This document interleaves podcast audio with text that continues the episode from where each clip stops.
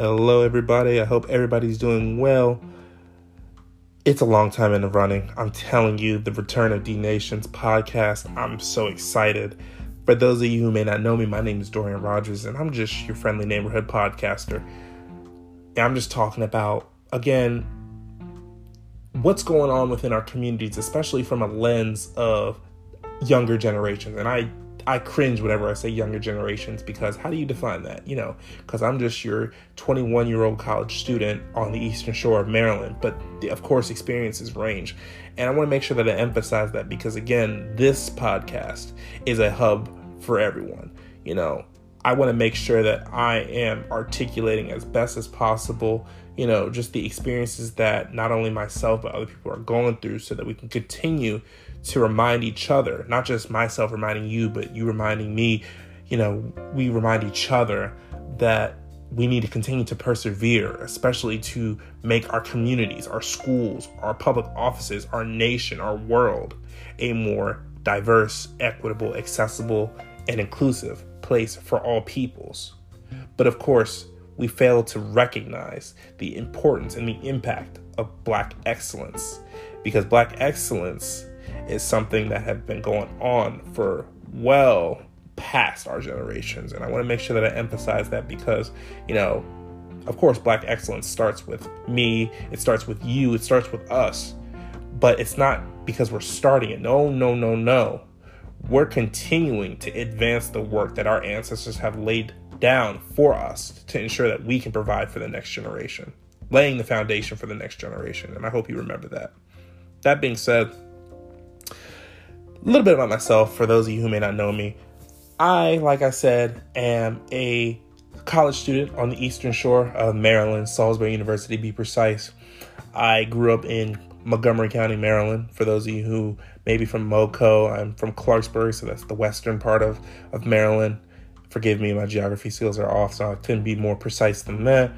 I have a double major of political science, international studies with a history minor. I do all those fun things and I'm pretty involved on my college campus. You know, I do a lot of things. I, I like to dibble and dabble, but the one thing I didn't want to do is to just be bored. I wanted to be able to not only amplify the voices of other people, but to bring action and change to communities to ensure that people's lives were better in the ways that they wanted it to be better, not just because, you know, I felt like it needed to be better. No, because again, that's what a community is about. How can we amplify each other's voices? So, with that in mind, why did I create this podcast? Well, quite frankly, I always wanted to write a book. You know, I feel as though writing a book, when you when you think about it, especially from the mental aspect, it's so much because you know, of course, you have to go pages on pages, paragraphs on paragraphs, sections on sections, citations on citations. But again, you have to make sure that you set a goal because I personally think that each and every one of you that are listening should definitely publish a book, even if you're not the most involved person, even if your career is not on social advocacy, social justice, those those those things. Write a book because again, you're you're leaving an impact on your legacy for people to read up on. And I, I always tell people this: you never know who looks to you for inspiration, who looks to you as a way to uplift themselves. It looks to you to continue to persevere when all seems lost. So please consider writing a book. And that's that's a big reason why I wanted to write.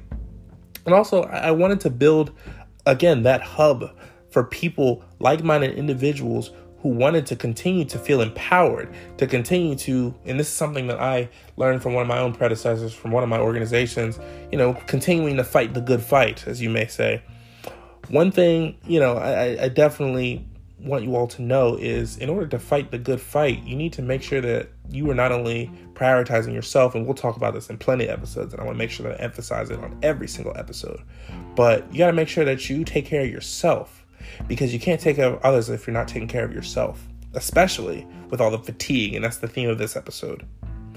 Now, I also wanted to make it clear that one thing I want to emphasize in not only this episode, but every episode, and this is one thing that I've learned from one of my predecessors, is advocacy is a long and lonely road.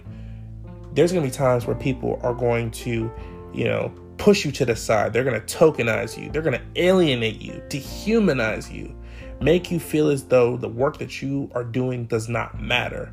Well, I'm going to be, I may be the first to tell you this. I may just be uh, a bug in your ear, but do not be deterred at all. I'm going to say this again. Do not be deterred. Continue to persevere with the mindset that you are providing a foundation for the next generation of students of all backgrounds to have a home away from home. And that's something that I've learned coming to Salisbury University is that that home away from home contributes to the overall success of all students, especially not as an institution of selective learning, but as an institution of higher learning.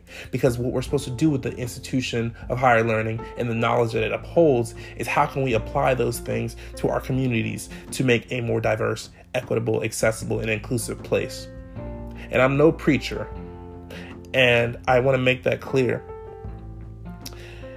This formula that we talk about, this formula of, of excellence, this formula of applying our actions to our words, it's within our diaspora as a people that has you know you got to keep in mind this this this mindset this formula this spirit has been stripped and robbed of us as human beings for generations, especially when we're talking about the place, the cultural and systemic inequities that have been implanted to ensure that Black people are an element of submission. However, we have to keep in mind that that's not just in the form of physical, that includes our history and how our history is being told, and the whitewashing that takes place not only within our communities, not only within our public offices, but within our schools, our very meaning of life within the systems that impact our ability to hold economic power, to impact our opportunity to vote, to ensure our opportunity to equal access. And access is a very important word because, again, when we talk about intersectionality, how is limiting access preventing equity and equality? But on top of that, reflecting on the notion that a system cannot be broken if the system is doing exactly what it's supposed to do, which is to suppress the very people that have built it. Again, these systems are not broken. No, no, no. These systems operate in the way that it is operating, but in addition, it mutates and it carries through. And we need to hold ourselves accountable, not only as Americans, but as human beings, to the, ensure that we are amplifying the voices of all peoples. Because one thing that you will know from not only myself, but the mission and the message that I send is not only that not all black people think alike, but again, you have an intersectionality that applies to our peoples. Because again, as a black male, it is my duty to ensure that I am amplifying the voices of black women who continue to be placed in a level of submission, not only by black men, but by other people, especially when we're talking about the patriarchy, when we're talking about the sexism, when we talk about the homophobia that may be applied when it comes to women within the LGBTQIA community or males that are in the LGBTQIA community, but women with disabilities. Again, the intersectional components that make us unique. And again, is more of an emphasis for us to continue to amplify the voices of others. That is why it's crucial that we do not just advocate for one inequity and we need to address those inequities, but for all inequities, for all injustices. Because, like Martin Luther King said, we are not free until all people are free. And I want to paraphrase that. I don't want to quote and quote because, again, I don't like when people, you know, pick and choose which Martin Luther King quotes they want to use. Uh, so please forgive me, bear with me.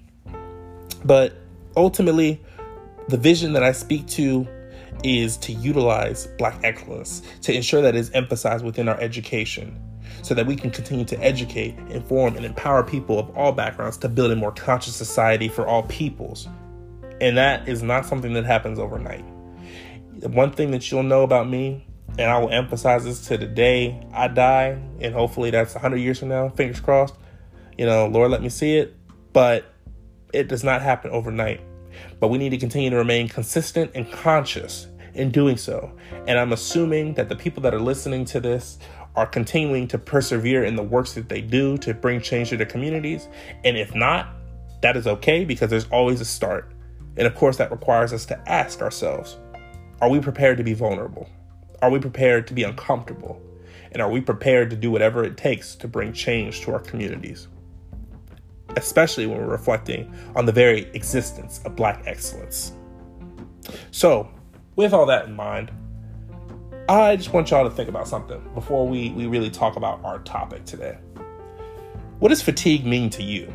Now, fatigue, you know, and, and one of my good friends told me about this, and she will always have a special place in my heart because literally she's a lot more involved than I am. She literally does everything on our campus.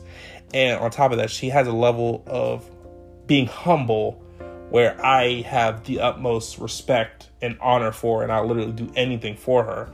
You know, she always made sure that she emphasized mental health. You know, I know when, you know, and again, providing that foundation for the next generation, she would always tell students in the things that she would do, especially new students, always prioritize your mental health. And, you know, I'm not exaggerating. Like every session I've been in with her, she would emphasize that to new students. And that's incredible because, again, we fail to recognize how to address fatigue in mental health. And I want to make sure I do a specific episode to mental health, especially how it applies to our communities and the need for resources for mental health. So it's not a notion of being fixed more so, but a notion that should be normalized. Moreover, with that in mind, fatigue is a very tricky thing that we all deal with individually. However, the commonality that we all hold is how can we as a people continue to utilize resources to ensure that we can address those fatigues because we cannot cure it more so, but we can find ways to deal with it. One thing that I struggle with as a student leader is whenever people would ask me, what do you do when, you know, to relieve that fatigue that you face, especially as a black student on the eastern shore of Maryland that is advocating for various things that people just don't seem to get? And I always trip up because in my mind, I'm just like, well, do I say I play video games? I mean, yeah, I play Madden occasionally. Yeah, I play Call of Duty occasionally. But other than that, I mean, that's it. I mean, you know, and I don't got the money to travel. Well, so so, kind of. But you know, what do you do? And I always trip up on that, and I, I feel bad because it's just like the fatigue really just it keeps me in a hole that just it, it makes me feel as though I'm stuck, a feeling of being stuck. It's as if I can't rest knowing that the fatigue and the frustration that I face, not only as a black student, but as a black student involved on campus, it's applied to everything that's going on on our campus. You know, I, I feel as though in our nation, quite frankly, you know, I feel as though as a black peoples, when we talk about fatigue, we're always cast in some in some shadow or or or or curtain of of tokenism and how we are always cradled in a sense from from white people about how you know when we face fatigue it has to be from a, oh, well, how does it feel to be black? Or, oh, it must suck to be black. Or, oh, you know, don't worry, we have one black person on this group or that group. And overall, the fatigue, people barely scratch the surface because if you really get to the depths of fatigue, especially within the black diaspora, you realize not only how unique it is, but how realistically the ever flowing notion that change has not come to our system to ensure black people can feel safe, comfortable, and empowered to do the things that they can do in this nation safely is nothing short of a reality because, again, our system does not protect us as a people. You know, I saw on social media um, the death of Tyree Williams, and I want to give condolences to his family because, again, it's another situation where a young black man was taken from this earth through senseless violence by the people that are swore to protect us, the very existence of our law enforcement. And and do not get me wrong, you know, I, I feel as though when social media is utilized, you see things very delayed you know, especially when things happen, there's always a, a, a delay in which you receive that information. Yes, I recognize that, but it's a never ending cycle where our young black men and women are being taken from this earth, and young mothers and fathers have to bury their child because, again, their color of their skin. And one thing that my dad always tells me is you are always DWB, driving while black. In this situation, I, I want to give more context, and I, I encourage you to do your research. But what happened was Tyree Williams was asleep on his couch in his apartment, and the police were looking for another suspect. And of course, they knock on the wrong door, they bang down the wrong door, they throw a flashbang in there, and they immediately eliminate the kid. They killed him in his sleep. And apparently, from what I understand, excuse me, um, when what happened was um, they shot him when he was on the couch, and you know they tried to villainize him for for all these other charges that he would have been facing, even though that wasn't the person they were looking for. And it, it's just again, how many of us do they have to kill for people to understand that black people are being targeted in this nation? I, I can't emphasize that enough. And and I'm sorry for stuttering because I I personally have trouble continuing to decipher the reality in which I can comfortably go outside my house or my apartment without the off chance that I will be gunned down by law enforcement. And again, that'll be another topic. But with that in mind, I, I can't help but again feel as though our system is failing us knowing that there has yet to be major reform when it comes to, again, accountability. Now, please uh, don't get me wrong. Again, I feel as though it's a more complex issue when you talk about reform within the police. I get that, I recognize that because you know you have people with various opinions. I personally believe that we need to look deeper into the allocation of resources when it comes to police departments instead of just broadly labeling defund the police. Because again, when you say defund the police strategically, and you're putting yourself in the shoes of police departments and, and police advocates, they're going to add they're going to illustrate the notion that funding is being taken away by again the marketing perspective, the outreach perspective. So when they don't show those images of again that community building, they're going to automatically say that's due to quote unquote defunding the police. So we need to get more involved when it comes to the specific allocations of specific budgets within police departments. So where is the money going within the police departments? Moreover, again, that's another topic. But again, it it, it still baffles me that again we have yet to address this as a system to be more specific, actually, in more specific cases, and I'm sorry for reiterating the same words, but I also think about Emmett Till. Now, I know you guys, and again, when we talk about education and we talk about how the fatigue of not being able to learn about the history of our peoples, but then also the traumatizing reality of what black people had to go through, especially within this nation. Emmett Till was lynched. A young teenager was lynched down south by a group of white males for whistling at a white woman. And again, this this teenager wasn't just killed. He was lynched. He was beaten. He was shot. He was hung. He was mutilated. He was drowned. And the reason why I want to describe these things is because not only did his mother decided to show the world what they did to her little boy. And that really ignited the civil rights era that we all study, or the, the, the civil rights era that people seem to cover most of the time, but moreover, ignited.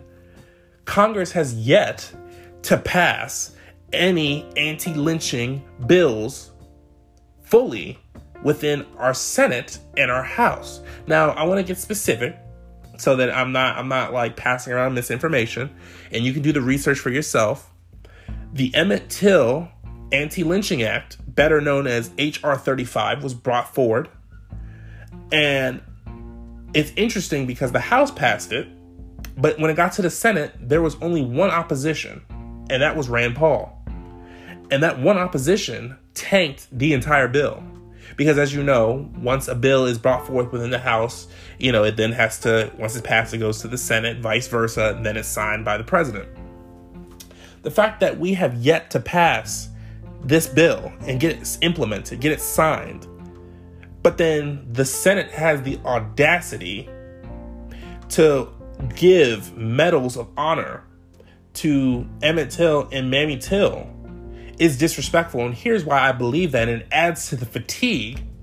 It's because, again, you are celebrating the notion that this young teenager was brutally murdered, yet you can't act to ensure that you made it clear within our nation that if you are lynching somebody, you are going to face the utmost penalty because lynching is a brutal act of murder and a hate crime at that if we really wanted to get technical if you if the if our country cannot do that but then you turn around and give medals to him and his mother that's very disrespectful because again mamie till and again i, I want to make it clear that i cannot understand how it feels as a black woman to have to bury their child knowing that he was taken from this earth due to hatred and bigotry. But the fact that you could not deliver on this legislation, but then you give a medal, that's very, very disrespectful and it's nasty. It really is. And I, I can only imagine why is this element of celebrating the lack of inaction being praised when we need to be matching our actions to our words if we truly believe that this is a problem. And this adds to the fatigue again, because the very fatigue that we talk about when it comes to the inaction that we see in protecting, preserving, empowering, and educating all peoples on the black diaspora shows that we don't seem to matter in this nation. And that means that we have to continue to push to ensure that our presence is known within levels that we seem to take advantage for, especially when we're talking about the simple act of voting. Because again, voting isn't just about casting the ballot, it's about consciously, consistently, and engaging with your community to ensure that you continuously vote to ensure that your voice matters. I can't tell you how many times, and this I, I promise this adds to the fatigue. I can't tell you how many times people say, Oh, I wish I would have voted in this election. I just felt like I didn't know who to vote for. Just because you didn't vote for, you know, the president, that doesn't mean you can't vote for your city council. That doesn't mean you can't vote for your board of ed. And again, that adds to the fatigue because when you have candidates that continue to enable these elements of of of cultural slash systemic racism, especially within our system, the way that they're going to do it is this: they're going to do it within your education. They're going to do it within your ability to access the voting polls. So if you go to jail, you get a felony. There's states where you cannot vote for the rest of your life. There are states that are like that. There are states where they put more restrictions on you. There's states where you know you if if you're voting outside in in 99 degree weather, nobody can bring you water. And that'd be considered a, a, a, a state crime, apparently. It's crazy. But again, it shows they know what happens when people interconnect the experience of Black excellence, learning their history, their culture, and what it means to build that foundation for the next generation. But in order to do that, systems of oppression enable the ability to add fatigue and to let the fatigue fester. But how are we as a people going to remedy and treat those wounds so we can continue to address these inequities and injustices within our systems? And it, it can't just be us, it takes an intersectional body to do so, of course. But we must identify the true history, culture, education, and spirit of our peoples to ensure that we do so effectively and we continue to push that on for generations to come. Now, we're already at 24 minutes and wow, ugh, sorry.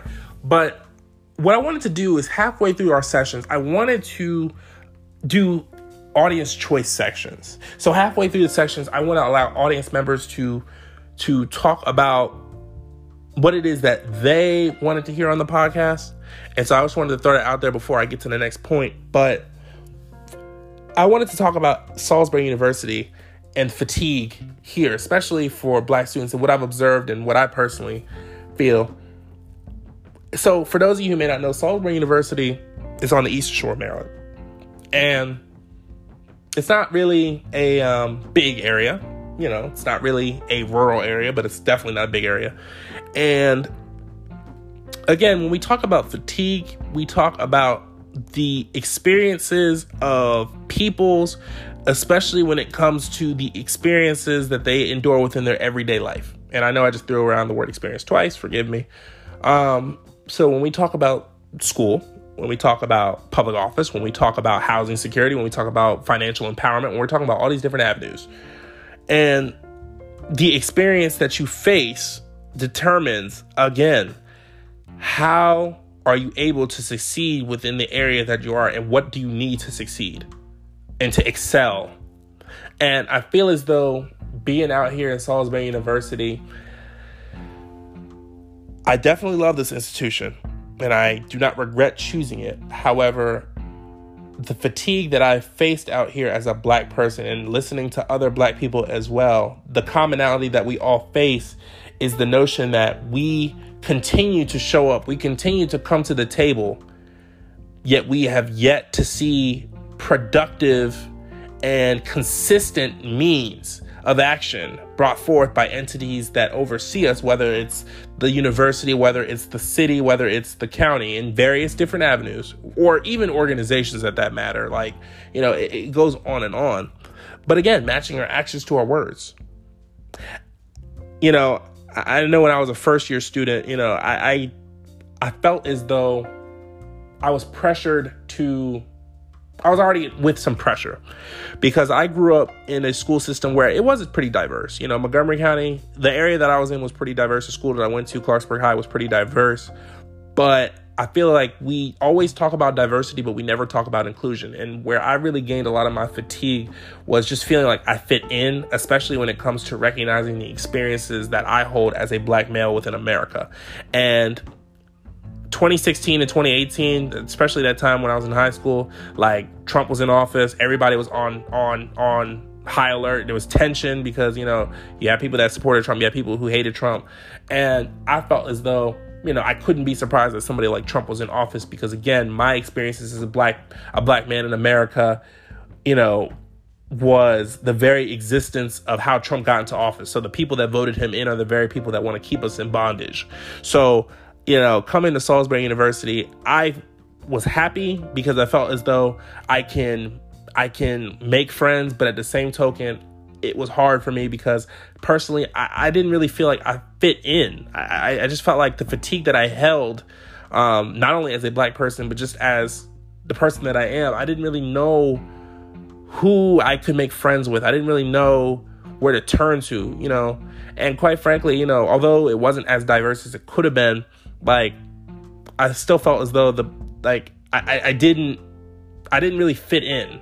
I, I really didn't know how to to approach people without look like seeming weird or you know ex- you know seeming weird or or um, how to know what to say or how to get involved. Um, and the university, you know, quite frankly, they did a good job of, of getting people involved and getting people plugged in, and that's exactly what I did. But as I started to get involved, I really started to see and experience the fatigue of of um, black peoples on this campus. For example, a lot of the resources that were on campus, you know, they were really getting cut in a way where you know that programs were going away. You knew that staff positions were going away. But then when you would ask the people that were in charge, it was as if they would be, oh, well, that's not necessarily true. They're actually gaining money. And again, that's why it's important that you do your research. But this notion that we welcome diversity and inclusion, we we value these things, and it's not just a Salisbury University; it's a national trend with a lot of institutions of higher learning. You got to match your actions to your words because the very fatigue that you are trying to alleviate, you're bringing on. Because when you say those things, when you say you value those things, yet you know you continue to cut offices you continue to to whitewash history you you threaten the very notion of teaching the black diaspora and the experiences of those um, through through again this notion of critical race theory which people especially people who who are closed-minded are quick to say oh i don't want my child learning this. You know it adds to the fatigue because i don't know who i am. I i, I really don't.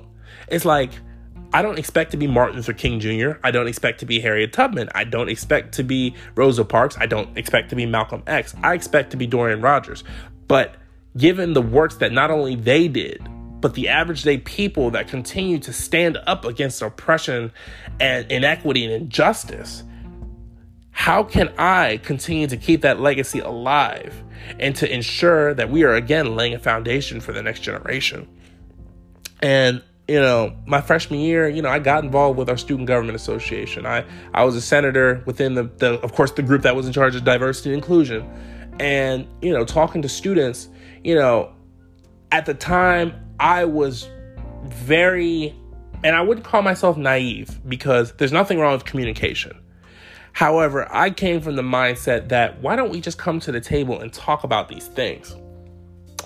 And it's ironic because again, the very organization that I'm in currently, that I serve as president as, you know, I, I'm looking at it from a different perspective now. But at the time, why can't we come to the table and talk? But what I learned, and again, this this contributes to the fatigue, because when you talk about fatigue, you're talking about again the experiences of people within the avenues that allow people to live the lives that they do and how they can succeed and excel through an equitable and accessible lens. That is, communication can only get you but so far. Because if you continue to communicate the same needs that you continue to experience and the needs that are are crucial to creating an inclusive, equitable, and accessible campus or community or society is not being met, what's the point in communicating? Now, don't get me wrong, always communicate, but you have to build and you know, again, I don't I don't mean to go off on many different directions, but it can be very stressful to continue to have to articulate that because again, you are going through it. You are working. You are going through classes. You are joining organizations. You are experiencing things that people don't want to talk about. I know my first year, you know, I felt as though I've met so many Trump supporters, and it got to the point where I was just like, "Oh, let me guess, you're a Trump supporter," and that's that's not good of me. Tisk tisk on me. You know, I shouldn't assume that people are Trump supporters. But again, they clam up whenever they hear the word diversity and inclusion. They clam up wherever they hear the notion that, you know, again, black people's the inequities and injustices that black people face, they cringe at that. And so you have to ask, is the fatigue that you go through really noted? And here's the cherry on top. When those very people that are in charge asks this question, and I'm sure a lot of you have heard it before, whether it was through major events that have happened on your campuses. I know for us, we had a vandalism, and this is where I've heard it. The simple notion of we value our students here. This is a welcoming campus community. We want to hear all students' concerns I'm sure you've heard one of those things. Let me tell you something. If you really want to add force to a fire, that's the way to go. Especially when the continued recommendations, the continued concerns, the continued things that are communicated are the very things that are not leading to those elements. It shows a contradiction and I may not make sense now, but I definitely want you to rewind if, if you need to rewind. Again, it's a contradiction. Because when you say something and you don't match your actions to your words, how do you expect people to believe you? Fool me once, shame on you. Fool me twice, shame on me. I'll let you finish the rest. Now, with that being said, I wanted to go to audience choice. So, and sorry, I, I wrote this down on a piece of paper, so I want to make sure that I get it right. So I only had one question this time. But you know, we'll we'll we'll get there. We'll get there. It, it doesn't have to be like multiple questions, but so I was just asked how my experience was. Okay, so how my experience was at Salisbury University, given fatigue. Um, so I mean, I guess this is a perfect topic. I guess so. Ultimately, I feel as though you know, again for me, like I had a hard time really fitting in my freshman year. uh, don't get me wrong. Again, like I really chose Salisbury University because I really love this campus. Like, I no no no no disrespect, no nothing. Like I really do love this campus, and I really feel like I've grown and grown out of my shell. However, um, the fatigue that I faced at this university is split up into multiple categories. So like I feel as though it's split up into my academics, so what's going on in the classroom.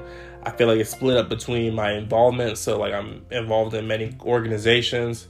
Um, so I was involved in their student government. I was involved in their their uh and other clubs as well in their NAACP, etc. Like you know, of course there was adversity. Of course there was fatigue. Of course there was inequities and injustices, um, and that incorporates a lot of other things within that.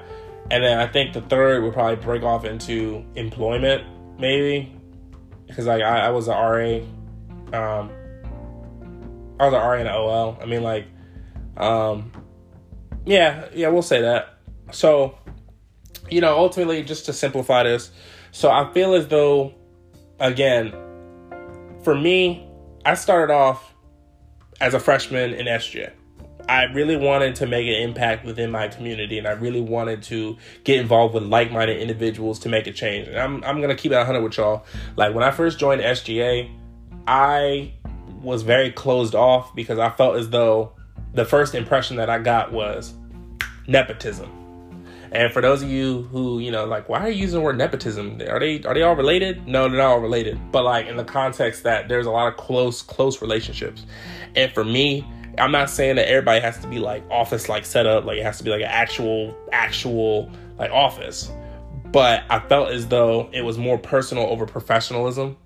So again, when it was needed for like those hard conversations, especially for again the things that we just talked about, were we really ready for that? Now, um, as a senator, you know, because like you know, you you don't just start off with you know all you know all the things. You you know you're you know you have to start somewhere. I was a senator within again the group that advocated for dni diversity inclusion. So um, my group in particular you know we we did some good work. You know we we put on a um a event for a fashion event.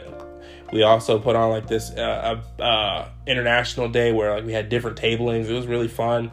And then you know i got a little bit more ambitious and i created my own event um, for um, deaf culture, uh, deaf with a capital D, um, and and how you know we stigmatize the deaf the deaf uh, culture that really is attached to deaf people, and how again again intersectionality and how we can interconnect that within our SU community. And you know that that was really eye opening for me because then again I can really start to lens in on intersectionality before I even knew the word. I didn't learn the word intersectionality until uh, that next year when I was uh, elected as their uh, director for DNI. And so, you know, with all that being said, the fatigue that I really faced, it really started to kick off my spring semester because, again, that nepotism, you know, tokenizing the notion of black involvement, people, black people attesting to diversity and inclusion issues, diversity, inclusion, inequities. You know, do people really grasp it? Um, it really started to take off my sophomore year when I was in that director position because we had vandalisms that went down, and you had a lot of people. And I'm, I'm not trying to pick on anybody, but we had a lot of people who really just downplayed it. They really didn't care. But then when, you know, they made the Sandy Hook reference, that's when everybody really seemed to care when everybody's life was at risk. But then when they they were simply going after black people, it was really just like a, a, a a side glare. You know, people didn't really want to talk about it. They didn't really seem to be worried about it. And, you know, that was a lot of the things that a lot of students of color were talking about, were very upset about. And, you know, again, the administration downplayed it until they couldn't anymore. And that's when we really got some momentum. But, um, you know, I, I felt as though within that realm in SGA, how and I'm, I'm sorry I'm stuttering because like I, I still it's it's still it's still a thing that I don't regret. I do not regret joining that organization. It really formed me into the person that I am, but it does present an element of heartbreak because there's the same cycle that continues to move forward and it's leading them closer and closer to utmost destruction. But I felt as though I my voice didn't matter. It was really fading. And I'm a person where I'll continue to fight until I ensure that everybody has what they want to be included, to be have access to have equitable and accessible th- means, you know. But I felt as though my voice didn't matter and the work that I was doing was somewhat being exploited. Like I don't know how to describe it. And it had a lot of fatigue on my mentals because there'd be times where I'd be like, this is gonna happen. We need to brace for this. We need to prepare. We need to look into this. And it would just be downplayed. And I'm just like, what am I doing wrong? Like, I'm letting people down. What am I to do to ensure that this message gets across within my own organization so that we are, you know, doing what we got to do to really represent all peoples? But I, I guess the fatigue that I really held, it was, I just felt like I failed people, especially black people, especially people of multicultural backgrounds. And again, that contributes to the fatigue because I didn't know how to to process that, you know, and I, I broke down. I, there'd be times where I would break down, and I remember when the vandalisms happened, and um, my boss, because I was also a resident assistant, um, he asked if I could give more information from an administrative perspective since I was in those meetings with those administrators, administrators, and you know I did it, and I just felt like I just felt numb, and I just had to go to my car, and I called my brother, and I just broke down, like I I really broke down sobbing because I just didn't know how much more I could take because I felt like the weight of the world was on my shoulders and and I didn't want to let anybody down, especially knowing that there was already inequities and the offices that were supposed to be there to support us were being taken away and cut. And I felt like I was just letting people down. And it's interesting because, you know, talking to my brother, he really did listen to me. And it, it really reminded me that the work that I'm doing can help people that may have to go through this to not only know that they're not alone, but to know that the work that they're doing does matter. And they don't have to do it from those avenues. That can lead them to other directions. It's just a stepping stone. Because again, they all interconnect. And so I, I guess there's that. I'm sorry, I took a lot of time with that one. But I guess I knocked out the RA aspect as well. And, you know, I have much love to RAs as well. I just want to make that clear. Like, RAs for your campuses, if y'all have RAs on your campuses, if you're listening from other ones, um, definitely like thank your RAs because RAs they go through a lot. I'm telling you, they go through so much, especially when we talk about RAs of color. Like there is people don't want to talk about it, but there's a level of disrespect when it comes to RAs, especially RAs of color. And you know, I feel as though it's not really acknowledged within not only the departments but within the university. And again, going back to my involvement, there have been times where that has really been questioned, especially when people would be like, oh, well, they signed up to serve in that job. Again, people that are supposed to be representing all students. Moreover, you know, that adds to fatigue because, again, it questions is the work that I'm really doing, does it really matter? Um, and then finally, academics. So again, as a black male, y'all already know this experience, but y'all know when the one topic that comes up is slavery and everybody looks to the one black person in the room. Yeah, that happened to me plenty of times, especially for my first history class that I took at this institution. Um, I felt as though and maybe maybe it's just because our professor like made the mistake of having people popcorn not popcorn people to like answer questions but of course nobody wanted to raise their hand and I'm just gonna assume that I was just because I was raising my hand a lot, but again, I was one of the only black people in the room. I was actually the only black person in the room, and you know, it just felt it felt um, it added more fatigue to it because again, it's like not only were you talking about slavery, which again, it's like there's so much to the components of the enslavement of black people, but of course, you only cover certain avenues, especially when we're talking about transatlantic slave. You only talk about um, you know, the Underground Railroad when you should be talking about a lot more elements that make up, again, uh, slavery in addition to you know the Reconstruction period when you had an influx and, and an increase, uh, excuse me, an increase, not an influx, an increase in in black politicians, and of course how that led to the rise of uh, hate groups like the KKK, how you know p- the pulling out of Union troops, you know, affected the ability for those types of protections and really led to again your modern day lynching, you know, those avenues. But then also black excellence. Again, when you're talking about, let's say for example, the Eastern Shore, when you have prominent black families of the Eastern Shore that have a whole museum, and yet we have yet to talk about those things. You know, again, that adds to fatigue because apparently my history is only but so much.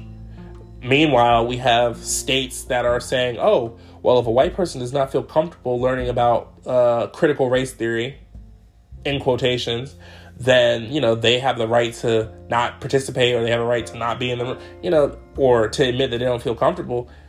It, it, it really is a problem because again, what you're saying is that black people and the experiences that black people continue to endure and have endured do not matter. And that those systems in place do not exist. When it, in fact, they do. They do. They do. They do. They do. Simple. Um, but other than that, you know, just to close out, because I know I was going on like literally a long rant, and y'all can kill me in the comments. I'm so sorry. But just keep in mind that when you are having these elements of fatigue, here's a few tips that could help you. First off, like write in your phone goals that you want to set when you are not advocating. So when you are off the clock, and of course, of course, I'm just tricking y'all. You're never off the clock when you're an advocate. But when you all are chilling, when you guys are resting, what are you guys doing to rest? Are you turning off your emails? Because, you know, emails, you know, you're always getting dinged 130 times about emails. Are you turning off your emails? Are you, yeah, um, what's it called? Are you deleting social media on your apps while you're off? Like, what are you doing? Are you turning your phone off altogether? Like, make a list of what you're going to do while you're relaxing so that you can take the time to really manage, but then also just take some time to really process the fatigue that you're going through. Second, don't be afraid to utilize uh, therapists, counselors. Don't be afraid because, like, again, it's a great tool for you to to set goals for yourself with somebody else especially in a space where you are not broken. No, do not think that because again, we have this mindset that counseling is just for broken people. No, it is normalized. It should be normalized. It needs to be normalized because everybody can benefit from counseling. But utilize a counselor. Like, don't be afraid to utilize a counselor. In addition, don't be afraid to talk to somebody, especially somebody who is an advocate. Like I know, for example, I talked to one of my good friends who was a big time advocate at the school, and you know, I feel as though I can comfortably talk to him because I know that he has an idea of the advocacy and the inequities and injustices and the tokenism and the fatigue that you know he faced. Of course, it may be different, but still there's something that we can empathize to and something that we can relate to. And so I feel more comfortable because I know that he can attest to again the fatigue to continue advocating, the the burnout, the the the tiredness, you know, those avenues. And then finally, you know, and this is something that I, I continue to work on myself. And again, by no means is this podcast perfect, but remember to always recognize the goals and the successes that you have made. You know, I feel as though we always tend to look at what needs to happen, but we also need to remember that we need to recognize the victories that we've taken. Even if it's small victories, because again, those victories build. And as you see that timeline, as you see what you're growing to, and what, what you've accomplished, what your group has accomplished, what your school has accomplished, you know, you can utilize that to say, look how far we've come. This is where we need to be. Let's keep pushing. And don't be afraid to, again, talk about those fatigues. Allow people to attest to them because everybody's fatigue is different. By no means do I want to say that all black people think alike, because we do not think alike, not one bit. There's still people on our campus that still have this mindset that all black people think alike, and if they pick a lottery number or a ticket, they they'll automatically get the thoughts of all black peoples. No, it don't work like that. But just know that it's there. Other than that, we're wrapping up in 50 minutes. So thank you for tuning in. We will be back next week. I'm gonna have it released earlier. Sorry about it today. I don't know why it didn't work, quite frankly, but we're gonna get it. We're gonna get it right. We're gonna get it right. But next week's episode, it should be released soon. It should be released soon. The title. So I shall see you later.